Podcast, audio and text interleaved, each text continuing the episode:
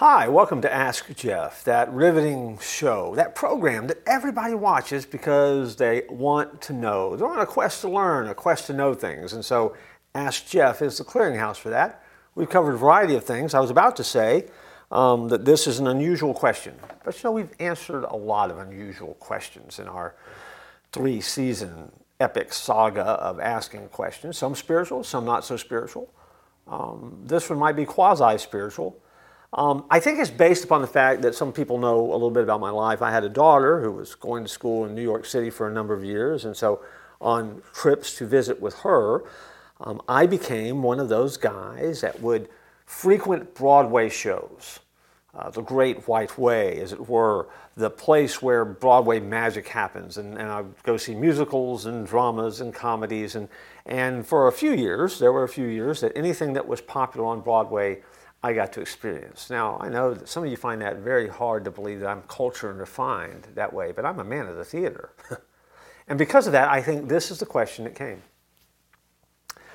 It probably was intended to be silly. The question was Was there really a Phantom of the Opera? And of course, the answer is yes, because I've seen the musical, and probably you have too. If not, you've heard the music. But then I started thinking about that. But The Phantom of the Opera was based upon a book. So what we saw on Broadway was based upon a book. So I got a copy of the book. And after I got a copy of the book, I read it, and this is how the book starts.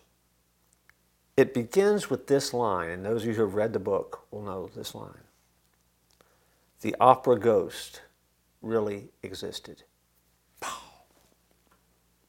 What was he talking about? So that then prompted me to dig just a little bit further. And so here's the answer to the question that was supposed to be just a goofball question.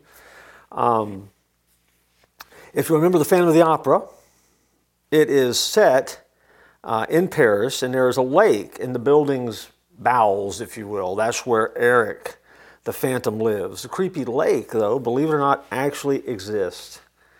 When laying the foundations in 1861, it came to light that the building would be set above an arm of the river. And so, after trying and failing to pump the site dry, what they did is they devised a large stone water tank that was secured and covered by a small grate. And the way that this grate works is the pressure prevents any more water from rising up to the foundation, and the tank helps stabilize the building. And so, believe it or not, the Paris Opera House is really built over not a lake, but basically a pool of water that comes out of the river that runs through Paris. Also, featured in The Phantom of the Opera is that amazing scene where the chandelier drops from the ceiling. On May 21st, 1896, one of the newspaper headlines read this 500 kilos on a concierge's head. It referred to an incident where that evening in the theater, a woman had died and two had been injured after electrical faults caused a 360 kilogram counterweight to fall from the chandelier above the audience during one of the performances. If you've seen The Phantom of the Opera, one of the high points of that, that musical, that great chandelier falls uh, as part of a distraction that was needed so he could kidnap Christine and take her prisoner and dragged her down into the bowels of the Paris Opera House.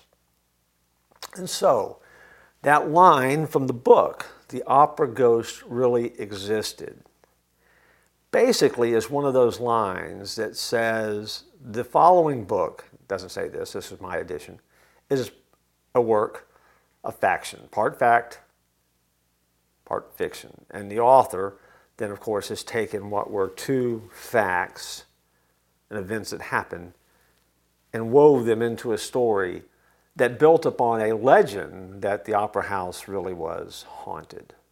So at the end of the day, the question was there a phantom of the opera? The answer is only on Broadway or on the big screen.